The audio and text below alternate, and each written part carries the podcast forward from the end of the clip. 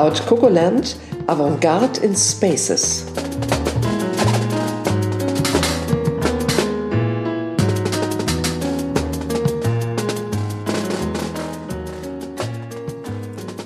Folge 11 Menschen ohne Raum. Oder mit ganz viel Raum. Jetzt haben wir schon unseren Gast gehört, den äh, stellen wir auch gleich vor. Der sitzt vor uns und äh, ganz kurz zu mir. Ich bin Eva Seber und neben mir sitzt meine fantastische Podcast-Partnerin Rosa Erdmann. Schön wieder hier zu sein, Rosa. Ich habe es ein bisschen vermisst. Ja. ähm, die Folge war ja ein absoluter Wunsch von dir. Deswegen würde ich dir gern den Anfang sozusagen rübergeben. Ähm, ich fand es auch ganz toll, aber du hast dir ja was dabei gedacht. Ich habe mir eigentlich äh, im Vorfeld gar nicht so viel dabei gedacht. Ich habe Heidi irgendwann kennengelernt und wir sind in dieses Thema reingekommen, wie das eigentlich ist, wenn man keinen eigenen Raum für sich definiert hat und wenn man keine Wohnung hat. Und ich hatte zu Heidi gesagt, das ist das Schlimmste, was ich mir vorstellen kann. Das ist eine meiner größten Ängste. Ich muss eine Plastiktüte nehmen und eine Ikea-Tasche und muss da Sachen reinpacken und muss gehen. Jetzt hat dieses Thema natürlich nochmal eine ganz andere Aktualität bekommen.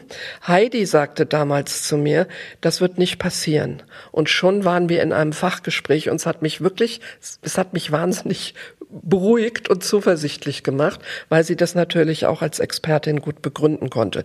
Eva, du machst es aber immer so mit mir. Du stellst mir am Anfang diese Frage mhm. und da müssen wir aufpassen, dass nicht der Podcast vorbei ist, weil ich ja gerne dann auch über dieses Thema rede.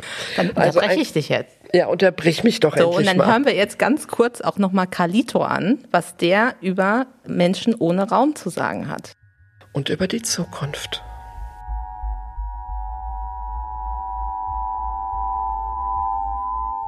Gibt es ein Recht auf eigenen Raum oder ein Obdach? Warum wollen manche Menschen lieber auf der Straße leben? Macht es den Menschen nichts aus, dass sie sich nicht jederzeit waschen können? Gibt es überall auf der Welt Obdachlose und wird das immer so bleiben? Wo sind die Obdachlosen in Metaverse? Sind digitale Nomaden auch Obdachlose?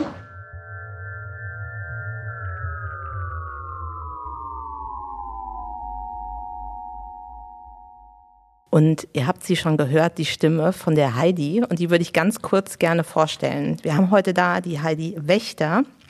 Sie ist Industriekauffrau, Diplom-Sozialarbeiterin, arbeitet seit 1987. Wow, ja, also aus meiner Perspektive finde ich das immer Wahnsinn ähm, arbeitet ähm, seit ganz vielen Jahren, seit über zehn Jahren ähm, als Sozialarbeiterin, ähm, jetzt aktuell in der Übernachtungsstätte Ostpark.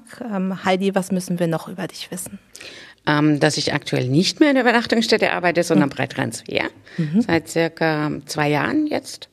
Ähm, aber immer noch mit dem ähnlichen Klientel. Mhm. Also das Klientel hat sich nicht verändert. Gibt es irgendwas, was wir über die private Heidi noch wissen müssen? Oh, eigentlich nicht. Ich bin hab zwei Katzen.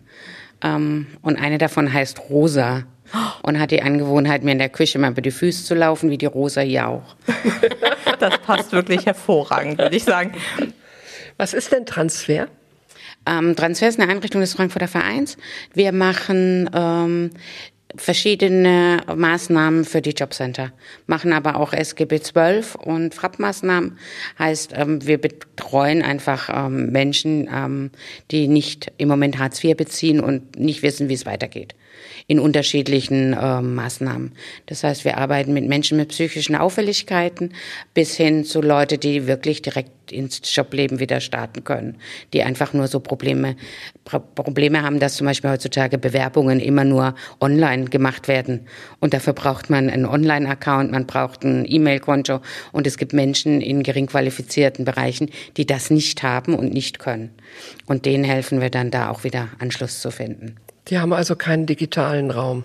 Die haben keinen digitalen ja, Raum. Ja, und genau. kein digitales Postfach. Ja, genau. Unser Thema damals kam aber auf über die Übernachtungsstätte. Über die Übernachtungsstätte. Mhm. Es ist ja so, dass wir, und das finde ich auch gut, dass wir jetzt immer aufpassen, was für Worte wir verwenden für mhm. Menschen. Mhm. Ja, deswegen habe ich jetzt auch schon einen Knoten in der Zunge, weil so wie mit allen anderen, ähm, wie mit allen anderen brenzligen Worten, ist es auch so mit Leuten, die keine Wohnung haben, in der sie übernachten. Wie soll man die eigentlich nennen? Sind das Obdachlose, Wohnsitzlose? Viele sagen Penner, was auf jeden Fall despektierlich ist, aber dann habe ich welche gesehen, die haben sich selber Penner genannt. Wie, wie, wie nennt man diese Menschen? Also wir unterscheiden auf jeden Fall in obdachlos und wohnungslos, weil Wohnungslose gibt es viele muss man sagen, aber nicht alle sind davon obdachlos. Der geringste Teil ist obdachlos. Also in Frankfurt, für die Stadt Frankfurt kenne ich die Zahlen, sind wir so circa bei 5000 Wohnungslosen, aber nur bei circa 200 ähm, Obdachlosen. Personen. Okay, hätte ich gedacht, dass wir mehr ähm, Obdachlose haben. Wo, wo lebt denn Wohnungsloser? In Unterkünften der Stadt. Das ist das, wo ich dir damals auch die Angst genommen habe, zu sagen, ähm, du verlierst nicht deine Wohnung und bist dann obdachlos. Das ist noch. In der Stadt Frankfurt ist es so, dass wir die HZW haben. Das sind die Hilfe zur Wohnungssicherung ähm, und die greifen eigentlich an, wenn es zu einer Räumungsklage kommt oder wenn man von Wohnungslosigkeit bedroht ist. Das heißt, wenn dir dein Vermieter die Wohnung kündigt oder du kein Geld mehr hast, um die Miete zu bezahlen, dann gehst du dorthin. Dann versuchen die erstmal deinen Wohnraum zu erhalten, indem sie dir deine Miete äh, bezahlen und gucken, dass du wieder in die Lage versetzt wirst, die Miete auch zu finanzieren, gegebenenfalls mit irgendwelchen ergänzenden Leistungen. Ähm, und wenn du sie, wenn eine Räumungsklage ansteht, werden die auch, ähm, das ist in Frankfurt ganz gut geregelt, von den äh, Wohnungsbaugesellschaften darüber informiert, dass die eine Räumungsklage haben. Und dann versuchen die, den Kontakt mit dem Mieter aufzunehmen und zu gucken, die Wohnungslosigkeit zu verhindern. Verhindern sie es nicht, haben die die Möglichkeit der, ähm, der Unterbringung in sogenannten ZVU-Unterkünften, das heißt zentrale Vermittlung von Unterkünften ist eine Abkürzung, in Hotels, in eigenen Wohnungen, die die Stadt hat und so, da werden versuchen die die dann unterzubringen. Und die Übernachtungsstätte im Ostend, ist das jetzt für Wohnungslose oder für Obdachlose? Für Obdachlose. Hm. Die Notübernachtungsstätte ist für Obdachlose. Da dürfen alle erstmal unterkommen. Die können abends vorsprechen und werden dann untergebracht dort. Ich habe auch mal ein paar Zahlen weltweit rausgesucht. Und zwar gibt es 100 Millionen Menschen weltweit, die obdachlos sind. Fand ich eine wahnsinnig beeindruckende Zahl, auch wenn man natürlich weiß, dass wir 7,9 Milliarden Menschen äh, weltweit sind. Aber viel interessanter fand ich noch, dass in Europa dreimal so viele leerstehende Wohnungen wie Obdachlose da sind. Also auch das mal so gegeneinander gesetzt. Könnte man ja vielleicht denken, wer nicht möchte, der muss nicht auf der Straße leben. So. Also. Ja, ähm, in, in Frankfurt sage ich immer, wenn 200 Wohnungen unser Problem lesen, lösen würde, dann wäre es morgen keins mehr. Ähm, so ist es ja nicht. Also mhm. es gibt ja immer auch Gründe, wenn Menschen obdachlos sind und das ist immer wichtig, weil wir im Kontext halt immer dieses obdachlos und wohnungslos unterscheiden. Ähm, wohnungslos werden Leute auch, sind sie ja auch, wenn sie in Unterkünften sind. Also wenn sie die Miete nicht bezahlen, wenn der Wohnraum zwar vorhanden ist, aber so teuer ist, dass er sich niemand leisten kann. Ähm, das sind dann Menschen, die wohnungslos sind. Obdachlos sind ja wirklich die, die ähm, kein Obdach haben, wie das Wort schon sagt. Kein Dach über dem Kopf. So. Und wie nennen wir die? Nur Obdachlose. Obdachlos. Genau. Ja. Und Manchmal alle anderen nennen wir sie auch noch nicht Sesshafte. Das ist so. Ah, nicht Sesshafte sind Obdachlose, die nicht immer in einer Stadt bleiben. Ja, oder? meistens, genau. Macht man da noch eine Unterscheidung. Mhm. Okay. Was, was ich auch auffällig finde, und vielleicht ist das ein subjektives Empfinden, musst du jetzt mal sagen, ähm, dass es eher ein männliches Thema ist. Also ich habe immer das Gefühl, ich sehe viel mehr Männer ähm, auf der Straße ähm, als Frauen. Aber vielleicht, wie gesagt, ist es ein, so eine subjektive Empfindung. Nein, ist so. Ähm, wir gehen ungefähr von 25 Prozent aus. Mhm. Von Frauen und 75 Prozent Männern. Hast du eine Erklärung dafür? Ja, klar. Es, es gibt eine ganz wissenschaftliche Erklärung dafür. Männer, äh, Frauen können sich viel länger mit Wohnraum versorgen. Das heißt, die machen das über Beziehungen zum Teil. Also eine obdachlose Frau wird mal mitgenommen und kann sich dann wieder eine Zeit lang über, ähm, verfügt dann wieder über Wohnraum. Wer nimmt schon den obdachlosen Mann mit nach Hause? Kein Mensch. Also das ist so ein Ding. Und dann sind Frauen ähm, viel sozialere ähm, Personen in der Regel mit viel tragfähigeren Beziehungen. Die kommen viel mehr unter bei Freundinnen, bei Verwandtschaft etc., werden als Hilfsbedürftige auch von der Gesellschaft wahrgenommen und von ihren Freunden und Bekannten und werden dann bei denen wohnen gelassen. Und deshalb ist die verdeckte Obdachlosigkeit da wesentlich höher. Hm, so, aber tatsächlich auf der Straße sind es wirklich die wenigeren. Und Kinder und Jugendliche? Ähm, offiziell gar keine. Ähm, also die fallen noch unter, ähm, unter den Jugendschutz bis 25, ähm, haben hier in Frankfurt eine eigene Anlaufstelle. Die Streetworker Innenstadt machen Jugendliche bis 25 und die bringen die eigentlich auch relativ gut unter. Aber auch da gibt es obdachlose Jugendliche. Aber nicht alle Punks, die auf der Zeil sitzen, sind obdachlos. Ähm, die meisten haben sogar ähm, irgendwo eine Wohnung oder wohnen irgendwo. So. Überlege mir, wie, wie das kommt. Es gab irgendwie mal vor einiger Zeit so einen Spielfilm, wo eine sehr bürgerliche Frau, ist der Mann gestorben, hat ihr das Haus hinterlassen, das war total verschuldet und sie ist dann so abgedriftet in sehr kurzer Zeit. Am Anfang hat sie noch Perlenohrringe getragen und hat irgendwie weit von sich gewiesen, dass sie jetzt eine Obdachlose ist und ist da so Stück für Stück reingerutscht. Das ist ein totaler Horrorfilm, speziell für mich. mit dieser, mit dieser Grundangst. Ich meine, viele Menschen haben ja so Grundängste. Manche haben Ängste vor Krankheiten, manche denken, größte Angst ist Krebs zu bekommen oder haben Phobien oder so. Ich denke, das ist auch eine relativ natürliche Grundangst, ja. So, du hast am Anfang gesagt, ähm, es gibt einige Menschen, die bekommen kein Hartz IV und wissen nicht, wie es weitergeht. da habe ich noch so in mich reingelacht und habe gedacht, ja, wie ich, ich bekomme kein Hartz IV und weiß natürlich auch nie genau, wie es weitergeht, weil äh, wir haben so eine unsichere Zeit und es ändert sich alles dauernd, dass eigentlich niemand genau weiß, wie es weitergeht. Aber trotzdem, wo ist der Punkt? Ja, wo, wo, wo, wann kommt dieser Moment, wo man diese Ikea-Tüte packt? Ja, ich glaube, das ist immer nicht so einfach zu sagen. Ähm, in der Übernachtungsstätte wurde ich das oft gefragt, wie die Menschen denn da hinkommen. Und ich sage, okay, wir haben 180 Übernachter und jeder kam dahin auf einem anderen Weg. Es gibt so ein paar Sachen, die es ähm, befeuern. Also ähm, schon schlechte, du kommst schon aus prekären Wohn- und Lebensverhältnissen. Ähm, du kannst zum Beispiel, wenn du, ähm, ist bei jungen Erwachsenen häufig so, wenn man sich so überlegt, ein junger Erwachsener mit 18 ist in irgendeiner Wohngruppe hat, ähm, wohnt nicht mehr bei den Eltern zu Hause. Ähm, ich sage dann immer, haut dann in den Sack, wie das so auch zu Hause ist. Ja, ich habe keinen Bock mehr, dass mir irgendein Sozialarbeiter sagt, wie ich mein Leben zu führen habe und ich will das jetzt selbstständig machen und ähm, gut, der hilft mir noch, ich finde eine Wohnung, ich ziehe da ein. Ja, dann übernachten immer die Freunde bei mir, es gibt immer Party und irgendwann kriege ich die Räumungsklage und fliege raus. Ein normaler Erwachsener im normalen Kontext geht dann zu Eltern zurück. Da wird ein bisschen ausgeschimpft und dann geht's von vorne los. Ja? Ähm, jemand, der aber nicht mehr zurück kann, hat dann ein Problem. So, und das sind dann die jugendlichen, aber äh, jugendliche Obdachlose, die es ja auch tatsächlich gibt. Dies äh, laut einer Studie von 2020 oder so, ähm, die ich kurz gelesen habe, da steht, dass es wieder zunimmt, dass junge Erwachsene tatsächlich auch obdachlos sind.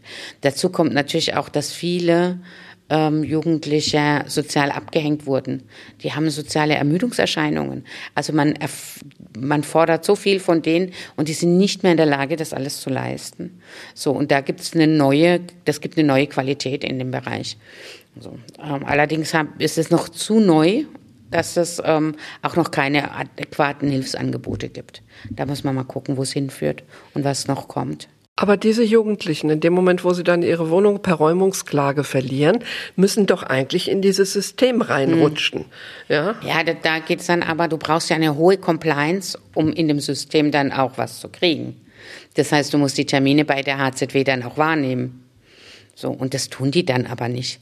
Ja, die, die gehen dann da nicht hin, die kümmern sich nicht und ähm, die Bürokratie ist hoch. Also das heißt nicht, dass man die nicht schaffen kann, aber für viele Jugendliche ist es dann zu hoch. Und das sind dann ja schon wieder welche, die ihnen sagen, wie sie das machen sollen und dann. Das ja, ist interessant, dass du, das, dass du das sagst, weil ich habe mich im Vorhinein natürlich auch ein bisschen eingelesen und ich bin über einen, einen Psychologen gestolpert, mhm. Sam Chamberis ähm, mhm. heißt der, glaube ich. Und der hat ja so ein Konzept eingeführt, Housing First. Also mhm. Also das heißt, nicht ähm, so viele Voraussetzungen, sondern eigentlich ist die, die Wohnung und die, die Behausung mhm. erstmal die Basis und alles kommt erst danach. Und mhm. bei uns ist die Kaskade ja genau andersrum. Ja. Also wie ist da deine, deine Position? Ähm, in Berlin haben die Housing First gemacht und haben damit sehr gute Erfahrungen gemacht. Ähm, ja, das ist jetzt so die Antwort sozusagen auf diese, auf diese Studie, mhm. dass man festgestellt hat halt, dass daher ähm, viel Wohnungslos äh, Obdachlosigkeit auch kommt und Wohnungslosigkeit und dass man das, das Housing First gemacht. Finnland ja. hat ja fast ähm, die Obdachlosigkeit damit abgeschafft. Ja, genau. Das ist total spannend. Ja. ja. Also. Geht es dann mit ja, den wobei, Leuten? Entschuldigung wobei ja manchmal, ähm, also bei den Jugendlichen mag das so sein, bei älteren Obdachlosen hat man ja häufig das Problem, dass sie psychisch erkrankt sind. Und dann geht's nicht nur um Wohnraum, ja, die auch zum Teil schon sehr lange auf Straßen wohnen. Und man sollte nicht ähm, sich äh, bewusst machen, wie schnell man Kompetenzen verliert. Ja, auch so Kompetenzen, die man so, wie für uns ganz alltäglich sind, wie mit Besteck zu essen. Ja, also ein, ein Obdachloser, der auf der Straße wohnt, hat vielleicht noch einen Löffel oder eine Gabel oder ein Messer oder so. Aber so richtig Essen mit Tellern und am Tisch und so ist ja nicht. Und das ist natürlich, das verliert man auch. Ja, auch so Sozialkompetenzen, ganz normalen Smalltalk zu machen. Ja, kein Mensch macht Smalltalk auf der Straße. Ja, so, das sind so die Sachen, die man auch ganz schnell verliert. Und dann auch ähm, auf der Straße fühlen die sich häufig nicht einsam. Wenn die eine Wohnung kriegen, dann sind die da alleine. Also früher gab es oft das Phänomen, dass wir tolle Arbeit gemacht haben. Also wir Sozialarbeiter dachten, wir haben eine super Arbeit gemacht. Wir haben jetzt einem eine Wohnung und nach zwei Wochen, drei Wochen, vier Wochen war der nie mehr in dieser Wohnung. Ja, weil er gar nicht wusste, wie er da drin leben soll, wie man das macht. Ja, und so Kernkompetenzen einfach nicht mehr vorhanden waren. Aber Wohnen an sich als Kernkompetenz, was, was, was wissen die denn da nicht? Dass man aufsteht, sich was zu essen macht, dass man was einkauft oder dass wie? man was putzt, dass man Wäsche wäscht, dass man ähm, nicht übermäßig laut Musik hört, dass man seine Kehrwoche machen muss. Also alles, was so sein Briefkasten leeren. In, in normalen Strukturen ja, leben. Genau. Ja, das ist es vielleicht so ein bisschen. Und wie lernen diese Jugendlichen das dann? Also so wie du sie beschrieben hast, ist da hat das einen großen Anteil von Rebellion, was ja, ja normal ist für Jugendliche. Ja, das ist ja ihr Job auch. Ja. Ne? Häufig kriegen die das ja dann wieder in den Griff. Also es ist ja nicht so. Ähm, das sieht man auch daran, dass die Obdachlosenzahlen häufig junge Menschen, so bis 25, und dann werden die wieder in älteren Jahrgängen. Und dazwischen ist eine relativ Phase, wo es ganz wenige gibt. Ja, und das sind die, die es dann sozusagen verstanden haben die einfach nach dieser Rebellionphase, so wie nach der Pubertät, es wieder hingekriegt haben. Normal. Heidi, hast du eine Geschichte? Du musst natürlich jetzt keine echten Namen nennen, mhm. aber irgendwas, was dich vielleicht besonders berührt hat, was dich ähm, im, im Laufe deiner beruflichen Tätigkeit Oh, da gibt's ganz viele. Oh. Ich könnte Bücher schreiben mit Geschichten über Menschen, die keine, kein Obdach haben. Also, aber eine Geschichte hat mich sehr ähm, sehr berührt. Das war ein Mensch, der tatsächlich über Jahrzehnte lang am Stadtrand von Frankfurt lebte, abgeschieden, sich da seine eigene, seine eigene Welt geschaffen hat, sich ernährt hat von den Pflanzen, die um ihn herum wuchsen. Ähm, also wir reden hier vom Stadtrand von Frankfurt. Also es war sehr faszinierend. Er hatte unterschiedliche Behausungen für unterschiedliche Tätigkeiten ähm, und hat da wirklich über zehn Jahre gelebt, hat aus, ähm, aus Netzen von, von Kartoffeln, die hat er aufgetrennt, um Faden zu kriegen. Aus einem alten Regenschirm hat er sich eine Ahle, also eine Nadel gebaut ähm, und mit einem Stein geschliffen, damit er damit Gleitung nähen konnte. Und hat sich wirklich nur von dem, was er an Müll fand, ähm, in der, das war in der Nähe von der Autobahn, wo immer viel Müll auch rumlag, und was er von Müll fand. Und das war so seins, womit er sich beschäftigt hat und was, was er hatte. Und mehr nicht. Und das fand ich, und wir mussten immer mit der Machete dahin, weil es wirklich sehr eingezäunt und so eingezäunt im Sinne von eingewachsen alles war. Das war schon sehr spannend. Wie war dein Job dort? Also was war der Job, um mit, mit so jemandem zu arbeiten? Weil es ging ja nicht darum, ihn in eine Wohnung zu bekommen. Nein, ähm, das war die eigentlich, äh, der eigentliche Job, haben die aufsuchenden Sozialarbeiter gemacht. Ich war nur deshalb bei ihm, ähm, weil ich ihn davon überzeugen wollte, zu mir in die Notübernachtung zu kommen. Und wir immer versucht haben, über Kompetenz in Beziehungen das hinzukriegen. Also sehr viel Beziehungsarbeit zu machen mit einem Menschen, um ihn da und Vertrauen zu schaffen, um ihm zu ermöglichen, daraus aus der Isolation zu gehen. Ähm, so, und für mich war halt das Kennenlernen, dass er mich kennenlernt und dass ich nicht fremd, ihm fremd bin. Also falls wir es schaffen, ihn in die Übernachtungsstätte zu bekommen. Was wir aber nicht hingekriegt, also was nicht funktioniert hat, er ist nicht mit mir in die Übernachtungsstätte gegangen. Aber ich habe halt natürlich mit den Kollegen äh, von der Aufsuchenden ganz eng auch zusammengearbeitet. Ähm, von daher weiß ich ganz viel von ihm. Ähm, äh, er, die haben ihn gefunden, also er wurde gemeldet. Irgendjemand hatte ihn halt mal entdeckt. Und das muss ich sagen, ist in Frankfurt relativ gut geregelt. Bevor die Ordnungsämter dann kommen und so, ähm, gehen die an die aufsuchende Sozialarbeit. Und die gehen dann gucken nach dem Menschen und gucken, ob sie ihm was anbieten können, ob sie eine Beziehung aufbauen können, ob sie irgendwas tun können. Und die haben dann langsam über ähm, Fischkonserven, die er gerne mochte ähm, und die er sich ja nicht eingekauft hat, die haben sie ihm dann gekauft und gebracht. Und darüber hat sich eine Beziehung ähm, gebildet. Wir haben auch immer versucht, ähm, dass immer die gleiche Sozialarbeiterin dahin geht, damit er nicht permanent andere Leute um sich hat, um dann eine Beziehung hinzukriegen.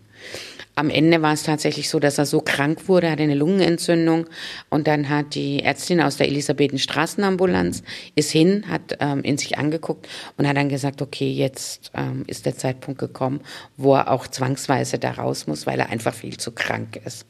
Ich habe noch eine Frage, weil Rosa, du wolltest jetzt eigentlich noch sagen, aber ähm, ist der, ähm, also gibt es einen Dialog oder irgendwas, was er mal zu dir gesagt hat, was dir noch in Erinnerung ist? Also wenn du mit ihm gesprochen hast? Nein. Nein, okay. Ich, vielleicht fällt mir noch was ein. Mal, mal ein bisschen meinem Gedächtniskram. Mhm. Ich wundere mich etwas. Ähm, man sagt man verliert Kompetenzen, wenn man auf der Straße ist. Man, ähm, die Struktur ist nicht gegeben. Wenn ich aber jetzt diese Geschichte höre von diesem Mann, was hat der für Kompetenzen? Ich könnte das nicht. Wenn ja. du mir jetzt alles wegnehmen würdest, bis auf, was weiß ich, ein Messer oder so, ich wäre doch nicht in der Lage, in dieser Stadt, am Stadtrand oder so, wie eine, in Anführungsstrichen, Wilde zu leben, die nicht auf die Zivilisation, äh, zivilisatorischen Errungenschaften wie ein Supermarkt oder sowas zurückgreifen greifen kann. Ich könnte das nicht. Dazu musst du doch unheimlich viel Fertigkeiten haben. Du musst auch eine Struktur haben, ja, weil irgendwann ist dunkel, da muss dann auch warm werden, da, egal wo du da wohnst. Und du musst dich ja trotzdem irgendwie äh, bewähren. Du musst dein Leben bewältigen. Und das finde ich enorm. Ja, sind halt andere Kompetenzen, wie die die Gesellschaft von dir will. Ja, das heißt nicht Ausfüllen von irgendwelchen ähm, Formularen. Ja, du musst nicht in Kommunikation gehen. Er hat ja für sich selbst gelebt. Und das war seine Kompetenz, die er hatte. Also wir gehen, da, wir gehen davon aus, ich weiß gar nicht, ob es je eine offizielle Diagnose gab, aber ähm, es ist davon auszugehen, dass er an einer paranoiden Schizophrenie leidete. Und diese Einsamkeit auch für ihn, das war, was ging, weil die Stimmen, die er im Kopf hatten, waren wahrscheinlich Gesellschaft genug. Ja, so, und die restliche Gesellschaft brauchte er deshalb nicht. Es sind ja viele psychisch Kranke, die auf der Straße sind. Und ich frage mich immer, ähm, muss man die nicht ein bisschen zu ihrem Glück zwingen? Weil man sieht ja auch an ihrer körperlichen Verfassung, dass es denen nicht gut geht. Ich kenne jemanden persönlich hier aus dem Ostend, den kennen sehr viele, der ist sehr beliebt, weil er eine ganz nette, offene Art hat und eben Smalltalk machen kann. Der wird auch auf Facebook gesucht, wenn er mal ein paar Tage nicht da ist und der sah, vor zwei Jahren sah der noch aus, der könnte, hätte auch so ein der hatte so, so, so, so eine Surferboy-Ausstrahlung auch noch. Ein bisschen längere Haare, war gut angezogen, unheimlich nettes Lächeln, ja, hat sich immer sehr eloquent auch ausgedrückt. Und wenn man mit ihm gesprochen hat, konnte er dann sagen, ja, er ist ähm, obdachlos, aber ähm, er kommt eigentlich ist aus der Psychiatrie und er ist, ähm, ich glaube, Schizophren ist sein Problem, Schizophrenie. Und ähm, das würde halt in Schüben kommen und deswegen wäre es halt für ihn schwierig. Er kann auch arbeiten, er macht auch manchmal Jobs, aber wenn er dann so einen Schub bekommt, ist er halt wieder draußen, weil er nicht mehr tragbar ist. No. Und der ist jetzt innerhalb von zwei Jahren, hat sich also optisch sehr verändert. Nicht nur im Sinne von, er ist nicht mehr gepflegt, dass die Haare halt nicht mehr so gut sitzen, sondern man sieht den Verfall an. Der humpelt auf einmal, der läuft nicht mehr gerade. Er sieht gebrechlich aus, obwohl er so ein riesenstattlicher Kerl war, übrigens auch gut aussehend, ja. So, das geht halt alles im Moment dahin und man sieht ihm an, er verfällt körperlich. Was macht man denn mit diesen Menschen? Muss man den nicht ab einem bestimmten Punkt irgendwie zu ihrem Glück zwingen? Ja, das ist eine gute Frage und das ist eine gesellschaftliche Frage, weil dann geht es ja darum, inwieweit äh, maße ich mir an, über einen anderen Menschen ähm, zu herrschen, weil eigentlich ist es das. Ja, und alles, was du tust, ist Zwang. Und der Mensch hat doch eigentlich auch ein Recht auf Verwahrlosung, wenn er das möchte. Also wer sind wir, dass wir ähm, vorgeben, dass du so sein musst? Also das ist ähm, eine spannende Frage. Ähm, wir hindern ja zum Beispiel Leute auch nicht, sich Tätowierungen machen zu lassen. Und das ist selbstverletzendes Verhalten. Ja, wenn wir davon ausgehen, das tut ja weh. Ja, und ähm, ob es nicht auch ähm, schädlich ist, weiß noch keiner so ganz genau. Ja ähm, sich Tinte unter die Haut zu initiieren. Also, aber das lassen wir ja auch zu. Ähm, du darfst rauchen, du darfst trinken. Alles Sachen, wo wir wissen, dass sie deine Gesundheit extrem schädigen. Aber das darfst du mit gesellschaftlicher Erlaubnis, aber nicht verwahrlosen. Da ist dann ähm, so die Grenze erreicht. Und dann ist die Frage, also wenn psychisch Kranke Psychopharmaka nehmen, ähm, man weiß heute, dass die extreme Nebenwirkungen haben. Vor allem sind die lebensverkürzend. Ja, und äh, haben wir das Recht, jemanden dazu zu zwingen, ähm, sein Leben zu verkürzen, nur weil er nicht nach der Art lebt, wie wir sie gut finden? Will so jemand denn auf der Straße leben? Also so wie er sich ausdrückt, er hat mich gleich gefragt, ob ich nicht Garten wüsste, weil er immer im Auto schläfe, wo er mit sein, wo er im Auto schlafen könnte, ob ich nicht einen Garten wüsste. Also er will, so hat er mir das immer wieder bestätigt, eigentlich gerne eine Wohnung, ein Zimmer oder ein Obdach haben. Die Frage ist, will er das, weil er will, dass du das, also sagt er das, weil du das hören willst? Oder sagt er das, weil er tatsächlich, vielleicht will er sogar, aber vielleicht schafft er es gar nicht. Vielleicht würde er selbst die, die Gartenhütte nicht schaffen. Ja, das heißt, würde da drin total verwahrlosen ähm, und dann ähm, auch nicht mehr dahin gehen. Oder vielleicht ist die Gartenhütte nicht mit irgendwelchen Anforderungen wieder verbunden, die er dann erfüllen muss. Ne? Ja, genau. Also das ist, ähm das ist so sein Denken dabei. Ja. Die Frage ist natürlich, ähm, auch Menschen auf der Straße haben das Recht, sich Dinge schön zu denken. Hm. Ja, und, und das zu sagen, was andere hören wollen. Ähm, wenn er sagt so, nö, wieso, ich bin gern auf der Gas und so, dann würdest du, und ich bin nicht hilfsbedürftig, dann würdest du ihm vielleicht auch nicht helfen. Weißt du, was ich meine? Ja, ich weiß, ja? was du meinst. Also die haben ja. ja. auch ein Harmoniebedürfnis, auch wenn sie auf der Straße sind. Und die haben schon relativ gut gelernt, was sie, was sie sagen müssen, damit es ankommt. Aber das Leid, also bei dem habe ich das Leid, ich denke, das Leid ist auch da ein wichtiges Argument. Ja, natürlich hat jemand das Recht, auf der Straße zu leben, zu verwahrlosen, kein mhm. bürgerliches Leben zu leben. Mhm. Aber es wird die argumentieren ja dann, er ist nicht der Einzige mit ihrem Leid dass sie so sehr darunter leiden, dass sie eben keine Wohnung haben, dass sie krank sind, dass sie nicht in richtige ärztliche Versorgung kommen, mhm. was auch nochmal eine Frage an dich wäre, wie das sein kann, dass so Leute, wenn sie dann keine Krankenversicherung haben, dass sie nicht ärztlich behandelt werden, das kann ja irgendwie auch nicht sein. Das ja? ist auch nicht so. Ja, und wenn sie dieses Leid erfahren, dann denkt man, es muss eigentlich ja was unternommen werden, um sie aus dieser Leidenssituation rauszuholen. Und man traut einem psychisch Kranken nicht zu, dass er das reflektieren kann und sich selber mit einem freien Willen in diese Situation begeben hat. Wie ist das auch in Finnland, wenn da keine Leute mehr auf der Straße sind? Die haben ja auch psychisch Kranke und viele. Ja, das weiß ich nicht. Ich habe keine Ahnung von Finnland.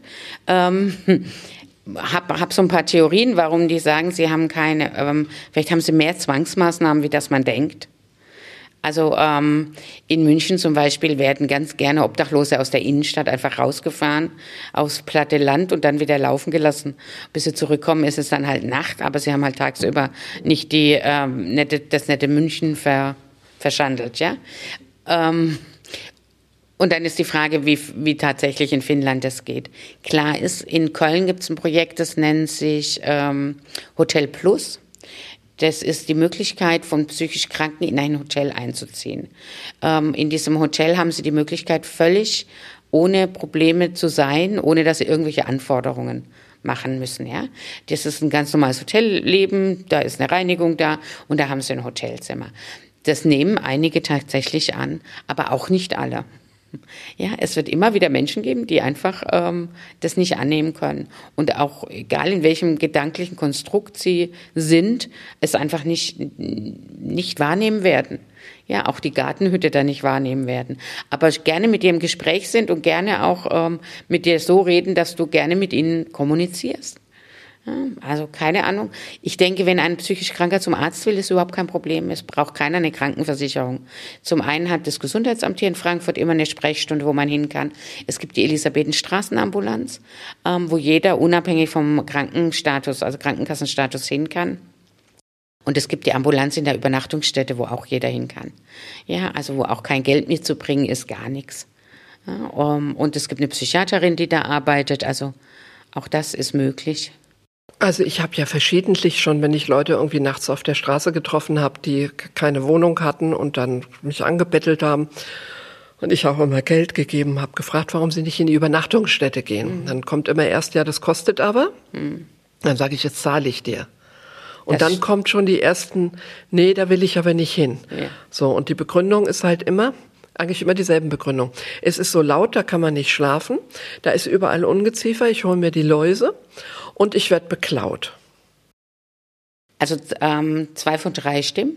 Also es ist nicht immer, aber es ist da häufig laut tatsächlich. Wenn so viele Menschen auf einem engen Raum wohnen, ist es einfach auch normal, dass die Umwe Umgebungsgeräusche laut sind. Ähm, dass es dort Ungeziefer gibt, stimmt nicht. Also das, ähm, da gibt es immer mal wieder Läuseausbruch, ähm, solche Sachen, aber dann wird gehandelt. Also das ist ähm, nicht ansteckend. Ähm, ich habe da neun Jahre gearbeitet und ich hatte nicht einmal in meinem Leben Flöhe oder Läuse oder sonst irgendwas. Also das ist nicht so. Ähm, dass da geklaut wird, das stimmt, aber ähm, ja, wie überall auch. Also wenn ich mein Handy irgendwo in einem Restaurant auf dem Tisch lasse, im Freien, dann ist es halt weg, wenn ich eine Stunde später wiederkomme. Und das ist in der Übernachtungsstätte nicht anders. Aber die haben alle abschließbare Schränke, die haben Zimmer inzwischen, die abschließbar sind, ähm, wo nur sie Zugang haben auch. Ja, und wenn sie ihre Zimmertür nicht sperrangelweit auflassen, stiehlt da auch keiner. Werden die Aber, Frauen besonders geschützt? Ähm, Weil die berichten oft von Vergewaltigung, ne? Nein. Obdachlose. Also ich habe neun Jahre in der Notübernachtungsstätte gelebt und das war nie ein Thema. Also schon allein deshalb nicht, weil, also es gibt, ein, Frauen haben ihren eigenen Bereich, haben ihre eigene Dusche, haben Männer auch keinen Zugang. Also da wird schon drauf geachtet auch. Ähm, aber die Frauen sind auch ähm, überwiegend so psychisch krank, dass die nicht an Beziehungen mit Männern interessiert sind. So, also die haben einen eigenen, es gibt einen Bereich, wo Frauen untergebracht sind, der sozusagen auch ein Stück weg ist von den Männern, ähm, damit da die geschützt werden. Also, in, also in, der, in neun Jahren habe ich das nicht erlebt. Auch keine Anzeige von irgendeiner Frau wegen sexueller Übergriffigkeit. Ich wollte eine Sache noch zu dem, was du gesagt hast über äh, München oder Stuttgart oder so sagen. Ich mag eigentlich sehr gern, dass Frankfurt sehr unaufgeregt damit umgeht. Also dass es völlig okay ist, dass im Straßenbild Menschen auf der Straße sitzen, wenn sie das möchten, dass das nicht äh, weggescheucht wird oder so. Zumindest jetzt nicht in meinen äh, Vierteln, in denen ich mich bewege. Das mag ich sehr gern, weil ich kenne eben auch München oder eben andere Städte, wo das ein bisschen anders gehandhabt wird. Ähm, ich finde immer interessant, was so alles rumgeschleppt wird. Also wenn man ganz oft Obdachlose sieht, die haben dann äh, so einen Einkaufswagen vor sich oder sie haben ein Fahrrad, was wirklich wie so äh, in Vietnam schon beladen ist, bis, äh, weiß ich nicht, unter die Decke. Das finde ich interessant. Also gibt es da irgendwas, was, ähm, ne, also das ist ja all, also irgendwie wertvolle Dinge, für uns manchmal nicht als wertvoll zu erkennen, aber die man immer bei sich haben möchte. So. Mhm. Ja, es gibt also zwei Sachen dazu. Einmal Frankfurt tatsächlich ist eine sehr liberale Stadt, wenn es um das Thema geht. Es gibt ganz viele Sachen, die die Stadt finanziert hat, die sie gemacht haben, um Menschen zu ermöglichen, an öffentlichen Orten weiter zu bleiben. Also ähm, vom ähm, Bezahlen eines Dixie-Klos weil die Verrichtung des äh, Geschäfts ähm, die Öffentlichkeit ähm, nicht so begeistert hat, äh, hat man ihm ein Dixie-Klo hingestellt ähm, oder man hat ähm, tatsächlich jemanden bezahlt, der die Exkremente entfernt, ähm, die jemand hinterlassen hat, nur damit er da bleiben kann. Wow. Ähm, so, da ist die Stadt schon sehr lösungsorientiert auch und lässt sich auf vieles ein. Ähm, das muss man schon sehen. Das ist in anderen Städten mit Sicherheit anders. Liegt vielleicht auch daran, dass Frankfurt nicht ganz so groß ist ähm, und es deshalb auch ein unpragmatischeres Umgehen mit solchen Sachen gibt. Dass das ähm, wohnungslose oder obdachlose Personen sehr viel mit sich tragen, ist tatsächlich ein, ein Messi-Syndrom im öffentlichen Raum, mehr ist das nicht. Also die würden auch in ihrer Wohnung völlig, also die würden alles mitnehmen, was sie kriegen könnten. Ich habe über Jahre einen Mann betreut, der hat wirklich geschafft, in, also so einen Container voll zu machen. Also so eine Tonne Dinge zu sammeln über jeden Tag. Das war seine Aufgabe war, dieses Zimmer voll zu machen. Er hatte wirklich kaum noch Platz für sich selbst da drin. Ähm, wir mussten ihn regelmäßig dann auch räumen, weil gerade Ungeziffer etc. blieb uns nichts anderes übrig. Und es war jedes Mal wirklich anstrengend. Und wir haben alles versucht, von mit ihm zu räumen. Wir haben ihn ähm, zwangsgeräumt sozusagen, also ihn, ihn verwiesen des Platzes, gesagt, ja, wir machen jetzt leer. Und sie kommen wieder in einen schönen, sauberen Container. Das war aber innerhalb von vier Wochen wieder dicht. Also er brauchte diese Dinge alle um sich. So, aber er hatte auch eine Geschichte, war Flucht, er war, ähm, war schon sehr alt auch, ähm, ist mit seiner Mutter geflüchtet und hat einfach eine Sammelleidenschaft ähm, als psychische Erkrankung, wie viele Messis halt. Und das ist nichts anderes, wenn die dann halt obdachlos sind, dann müssen sie es in Einkaufswegen machen und dort die Sachen aufbewahren. Der war geflüchtet. Wir haben ja auch noch Obdachlose, die jetzt eigentlich ähm, nicht unbedingt in Frankfurt aufgewachsen sind und keine Frankfurter sind, sondern wir haben ja auch noch Obdachlose aus dem europäischen Ausland. Wie wird mit denen verfahren? Naja, das größte Problem ist, die haben, dass sie keine Ansprüche haben. Das heißt, die haben keine Sozialleistungsansprüche. Ähm, die Stadt Frankfurt gewährleistet ähm, die Überlebenshilfe. Also so ein, die Notübernachtung, die im Eschenheimer Tor ja aktuell stattfindet, ist nichts anderes wie eine Überlebenssicherung für diesen Personenkreis. Ähm, was wir aber im Zuge dieser Übernachtung im, am Eschenheimer Tor, was da festgestellt wurde, ist auch das, dass sich diese Menschen dort nicht immer die gleichen sind, sondern die kommen und die gehen tatsächlich. Eschen, also Übernachtung im Eschenheimer Tor, Tor. heißt unten in der U-Bahn. Genau. In der B-Ebene wurde ja abgetrennt, ein Teil am Eschenheimer Tor, ähm, und dort ist die Notübernachtung möglich. Ähm, vor allem, also die ist nur im Winter möglich. Da geht es nur um Überlebenssicherung. Und das wird häufig von ähm, osteuropäischen Gruppen genutzt, weniger von unseren traditionellen Wohnungsobdachlosen, die wir haben. Die mögen das eigentlich nicht, denen ist das meistens zu eng. Ja, zu viele Menschen, die suchen Und ja wie landen die einsame hier? Plätze. Durch Schlepper wirklich, wie man so sagt? Ja, durch eigenes Kommen, durch Schlepper. Da gibt es alle Möglichkeiten tatsächlich. Da gibt es auch welche, die wohnen hier. Also nicht jeder, der bettelt, hat keinen Wohnraum oder ist obdachlos. Das ist nicht so. Ich hatte. Mit dem, ja, wir können dem Personenkreis halt nichts anbieten. Ja. ja. Also sind viele, weil man hat das Gefühl, es werden immer mehr Obdachlose. Ah, aber das sind vielleicht dann auch. Die Zahlen sind eigentlich konstant. Okay. Das nimmt immer so zu Beginn des Weihnachtsmarktes zu. Mhm. Ja, hat was mit dem Weihnachtsmarkt und dem Weihnachtsgeschäft dann auch zu tun ähm, und ebbt dann immer ab. Also die Zahlen werden täglich in Frankfurt erhoben und das ist ähm, das nicht mehr geworden. Das ist eine subjektive Einschätzung. Ja. Ich habe das Gefühl, dass halt mittlerweile vor jedem Supermarkt ja, genau, das ist so eine neue Masche anscheinend. Ja, ja genau, das immer. Jemand sitzt, ja, ja und das ähm, dass das irgendwie generalstabmäßig organisiert ist. Ich habe das auch schon beobachtet an Kreuzungen, dass wir immer pa Parkinson-Kranke hatten, weil die ja so furchtbar zittern an verschiedenen Kreuzungen, dass sie da total äh, schlackernd und zitternd stehen und aber auch ihre festen Arbeitszeiten haben und hingebracht und wieder abgeholt werden. Ne? Mhm.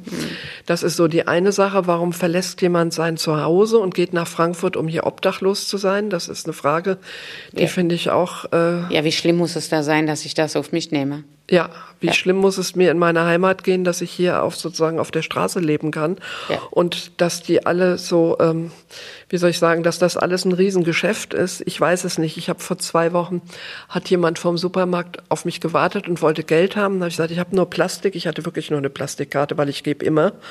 Und dann fiel er auf die Knie vor mir und sagte, er hätte keine Wohnung, er schlaft draußen und er hat Hunger. Und hat dann gesagt, bitte Mama. Ja, wo, wo ich gemerkt habe, okay, das ist einerseits sehr professionell, ja, mich da anzusprechen, so am Mutterherz, was ja jede Frau angeblich haben soll. Und dann dachte ich so, aber er, so eine Erniedrigungsgeste zu bringen, weißt du, da muss es dir auch wirklich schlecht gehen, ja. Und ich vermute auch wirklich, dass der draußen schläft. Hm, das mit den Erniedrigungsgesten, also äh, gar nicht aus dem beruflichen Kontext auch so. Ähm, früher schon hat mich das immer sehr gestört, weil ich das so gar nicht mag. Ähm, hat aber tatsächlich ähm, für uns diesen Effekt, für sie selber aber nicht. Also wir würden uns selbst als erniedrigt fühlen. Aber ich glaube, die fühlen das nicht so. Ich glaube, die haben einen ganz anderen Denke eine dazu. Rolle. Oder ja, sowas. ist eine Rolle, ist, hm. ja, und die verbinden damit nichts. Wir mhm. verbinden damit ganz viel und die verbinden damit nichts. Mhm. Also ich gebe dann nichts, wenn sie auf Knien vor mir liegen, weil ich möchte das nicht fördern. Ja. Ich möchte sowas einfach nicht sehen und ich möchte das nicht fördern. Wenn mir jemand sagt, ich habe Hunger oder auch nur, ich bin Alkoholiker und brauche jetzt dringend was zu trinken, dann kriegt er von mir auch, ja. Mhm. Solange ich was abgebe. Eine Frage, kann. die ich also in der Übernachtungsstätte ganz häufig hatte, wenn ich habe da immer viele Gruppen auch gehabt, ja, ähm, so weiß ich nicht, Schulklassen, ähm, Konformantengruppen und so, die sich über ähm, Obdachlosigkeit informieren wollten in der Stadt Frankfurt. Und die haben mich immer gefragt, sollen sie denn den Leuten was geben oder nicht? Und ähm, die pragmatische Antwort ist immer, man soll auf sich selbst hören. Will ich was geben, kann ich was geben, tue ich's. Will ich's, kann ich's nicht, tue ich's nicht. Es gibt kein richtig oder falsch. Und man kann es nicht dem Richtigen oder dem Falschen geben. Ähm, das, man muss sich davon einfach verabschieden. Ähm, wenn jemand um Geld bettelt oder bettelt, weil er Hunger hat, aber Geld will, dann gebe ich ihm Geld. Also ähm, ihm, ihm was zu essen zu kaufen ist zwar nett, aber nach dem fünften Burger möchte er vielleicht dann doch lieber ein Bier. Ähm, so. Genau. Und braucht dafür ähm, Bares und keine, ja. kein Lebensmittel. Ja, das ist mir auch das zu moralisch. Genau, die Leute sind aber sehr moralisch. Ja, so von wegen, für Essen kriegst du Geld, aber für Alkohol und Drogen dann nicht. Mhm. Ja, ja, ich, das maße ich mir auch nicht an. Jetzt haben wir aber noch eine neue, wir haben jetzt ja noch eine neue Klientel. Das sind die Flüchtlinge, die im Moment gekommen sind. Das sind auch Menschen ohne Raum. Was macht das denn mit denen? Ja, das ist eine gute Frage. Ähm, die sind noch nicht so lange da. Die sind noch nicht so ganz im, im Obdachlosen angedoppt. Also da tropft es gerade so rein. Ich habe jetzt vor Also die ukrainischen. Die ukrainischen, meinst du nicht die ähm, syrischen? Mhm. Äh, die werden im Moment untergebracht in der Stadt Frankfurt, zumindest in Hotels und in, ähm, in Sälen auch inzwischen. Auch in Seelen, also ja. da muss niemand auf der Straße sein. Nein.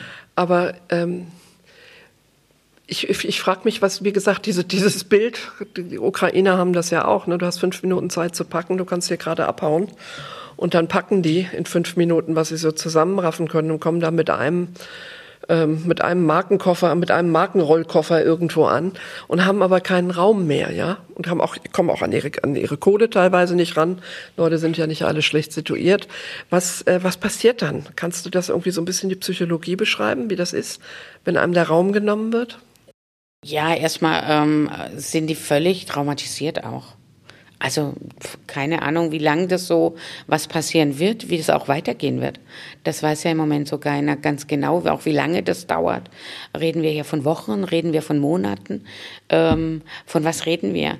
Also klar ist, dass die Menschen, ähm, die ich jetzt kurz nur gesehen habe, weil ich einen Dienst jetzt hatte dort, ähm, mit den Kollegen geredet habe, die alle gesagt haben, so die fragen schon auch alle nach, ähm, gibt es eine Möglichkeit, dass sie irgendwie Deutsch lernen und versuchen sich wirklich auch hier irgendwie zurechtzufinden.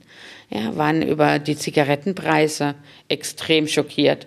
Ähm, so, das waren so, so ganz alltägliche Sachen, ja, von denen sie keine Ahnung hatten, dass man hier 10 Euro für, ein, für eine Schachtel Kippen bezahlen muss.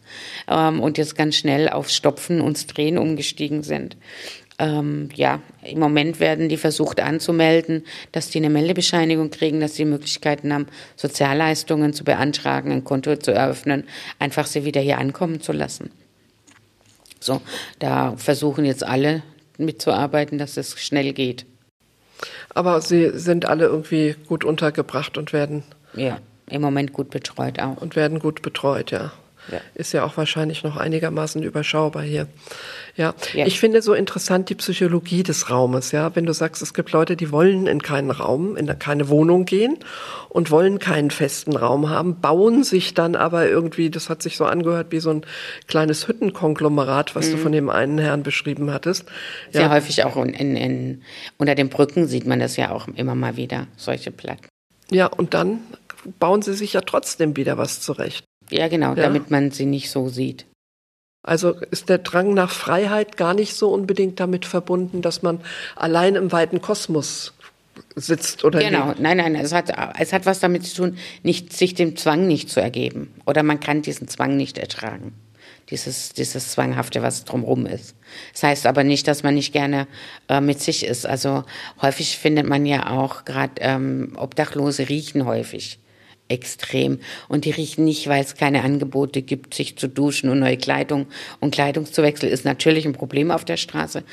Ist viel mehr Organisation, wie ähm, wenn man zu Hause mal kurz unter die Dusche geht und an den Kleiderschrank. Aber es wirkt natürlich auch. Mit jemandem, der so riecht, will niemand in Kontakt treten. Ja, jeder hält Abstand. Das schützt natürlich auch. Also das Riechen ist häufig ein Schutzmechanismus, um in Ruhe gelassen zu werden. Ähm, dann sind viele Menschen gerne ähm, Autobahnbrücken. Das hat was mit laut zu tun. Ähm, wenn man Stimmen hört, mag man gerne eine Geräuschkulisse, die macht es erträglicher. Deswegen wird ja der Fernseher und das Radio angelassen, oft von Schizophrenen. Genau. Ja, die Richtig. Klangteppich brauchen um sich rum. Genau. Also ich kann jetzt zum Abschluss nochmal sagen, für mich wäre es nix. Ich möchte das nicht machen. Ich finde auch die große Freiheit, die damit in Verbindung stehen soll, ähm, gar nicht so verlockend. Ich würde, glaube ich, versuchen, Formulare auszufüllen und bin froh, dass es so Leute gibt wie dich, Heidi, die diesen Menschen mit einer unheimlichen Toleranz und Sachverstand begegnen und wahrscheinlich auch dem einen oder anderen schon wieder geholfen haben, auf die richtige Spur zu kommen, wenn es dann nicht sein soll, eben auch niemanden zu verurteilen. Genau. Das gefällt mir sehr gut, finde ich ganz toll. Vielen Dank. Eva, hast du ein Zitat?